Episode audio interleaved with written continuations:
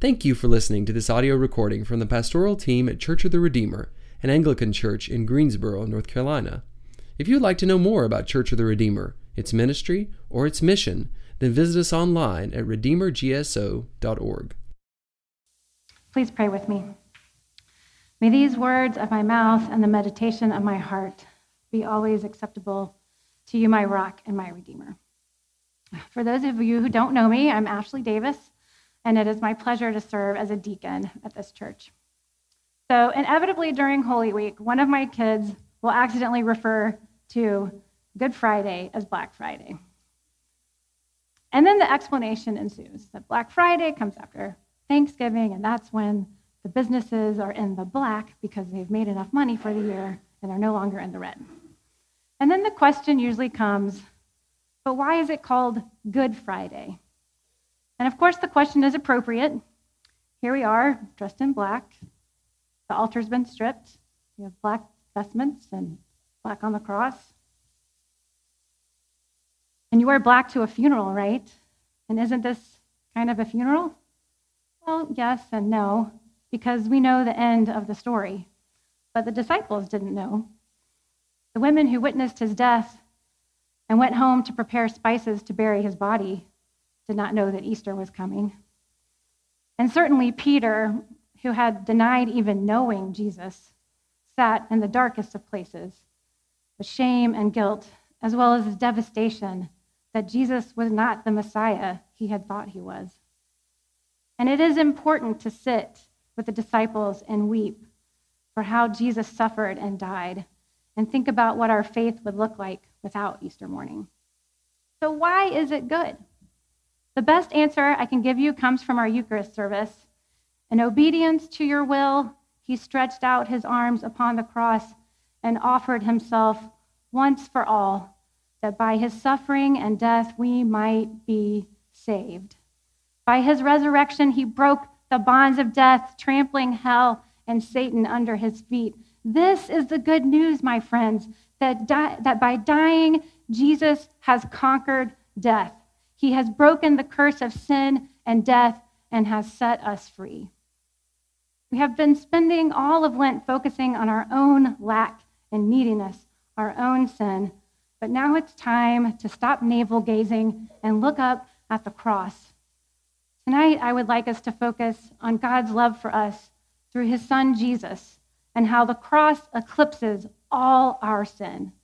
The acts we remember today of Jesus' suffering reveal to us what love really looks like and what sacrificial love costs. Throughout John's gospel, he has been preparing us for the moment of Jesus' death and to view it as a sacrifice of love.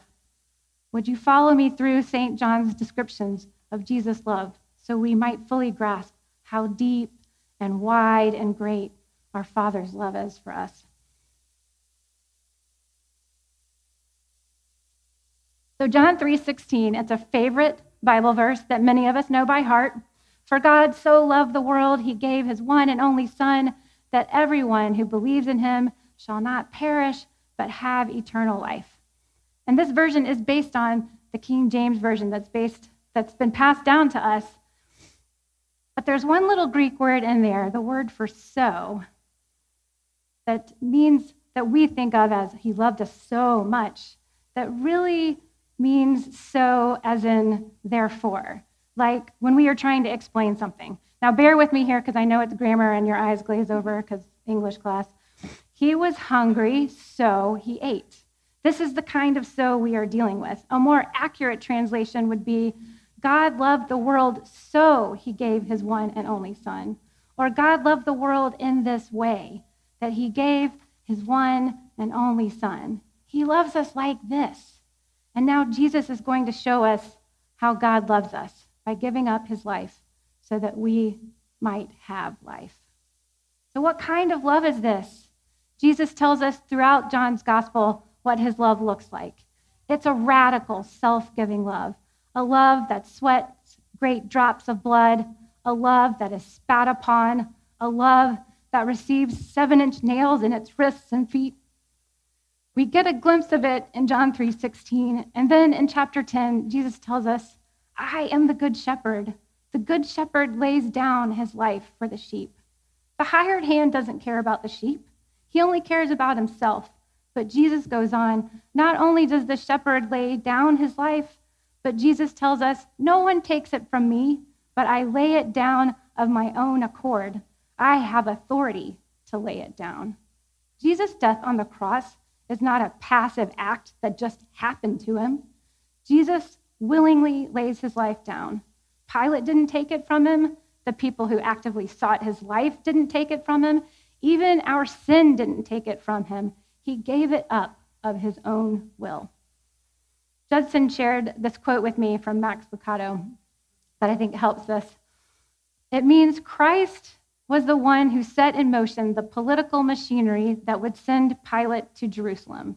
And it also means that he didn't have to do it, but he did.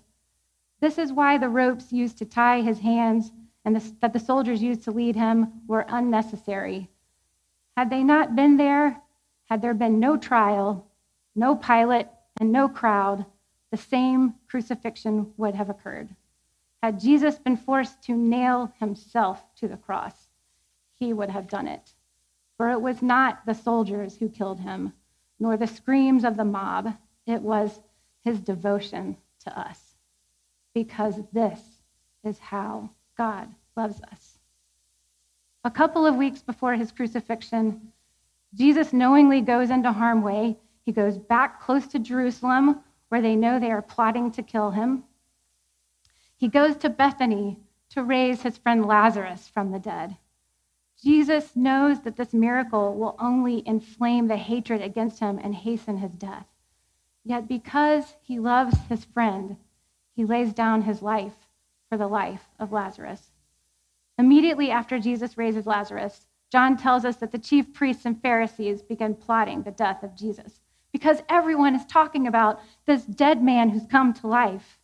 Lazarus sounds a little bit like you and me, doesn't he? The Good Shepherd lays his life down for his sheep, for you and for me.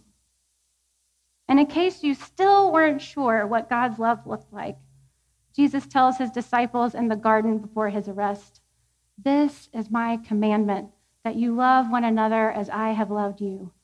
Greater love has no one than this, that someone lay his life down for his friends. Jesus defines the greatest love of all by his own actions. He goes to Jerusalem during Passover, where he knows the leaders are plotting to kill him.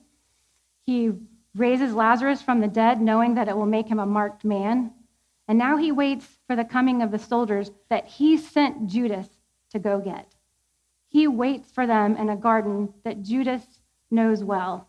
He does not try to hide from the authorities. It would have been easy for him to walk 30 minutes to Bethany and spend the night with Lazarus and Mary and Martha. He could have stayed away from Jerusalem until tempers cooled off, but he decides to go to the garden where Judas would know where to find him.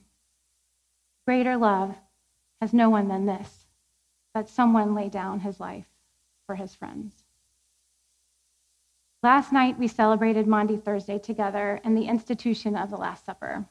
We call it Maundy Thursday because of the new commandment that Jesus gave us that you love one another as I have loved you. Do you love others with this self sacrificing love? Do I? Jesus' death models for us perfect submission to God's will. It is through taking on this cross shaped faith that we can die to ourselves, to our own wants and needs, and live out what it means to love others through the giving up of ourselves. It is the aligning of our own wills so much with the will of the Father that we release our desires for safety or comfort and follow wherever Jesus calls us. By taking up our cross and following Jesus, we learn to give of ourselves, expecting nothing in return, or to use Paul's phrase, to pour ourselves out like a drink offering. So, as we approach this time where we nail our sins to the cross, Yes, I want you to acknowledge your sins and failures, what they have inflicted suffering on Jesus. But most of all, I want you to reflect on how much he loves you. The suffering he was willing to go through so that he could spend eternity with you, You are his friend for whom he gave up his life. If we look at the cross and think only of our sins, then we are missing the point. He thinks you are worth dying for. When you're thinking of what to write on your piece of paper to nail to the cross, I want you to think about an area where you are lacking in love for Jesus, a place where you keep failing your call to live out your faith, to love others, to love yourself, to give up those things, desires, lusts, cravings, insecurities, fear, anger, resentment, unforgiveness, jealousy, old wounds.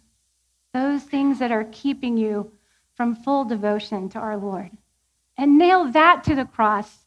Nail that to the cross, knowing that Jesus loves you so much that in defeating death, he is making all things new. He is making you new. He died for you so you could be with him forever. He paid the price for those sins, and the penalty died with him. It is finished. There is a song we sometimes sing called How Deep the Father's Love for Us. And in it, there's a line It was my sin that held him there until it was accomplished. So the song is beautiful, the lyrics are wrong. It was not our sin that held him there. Our sin had no power over Jesus Christ, the King of creation, the Lion of Judah. It was his love that held him there.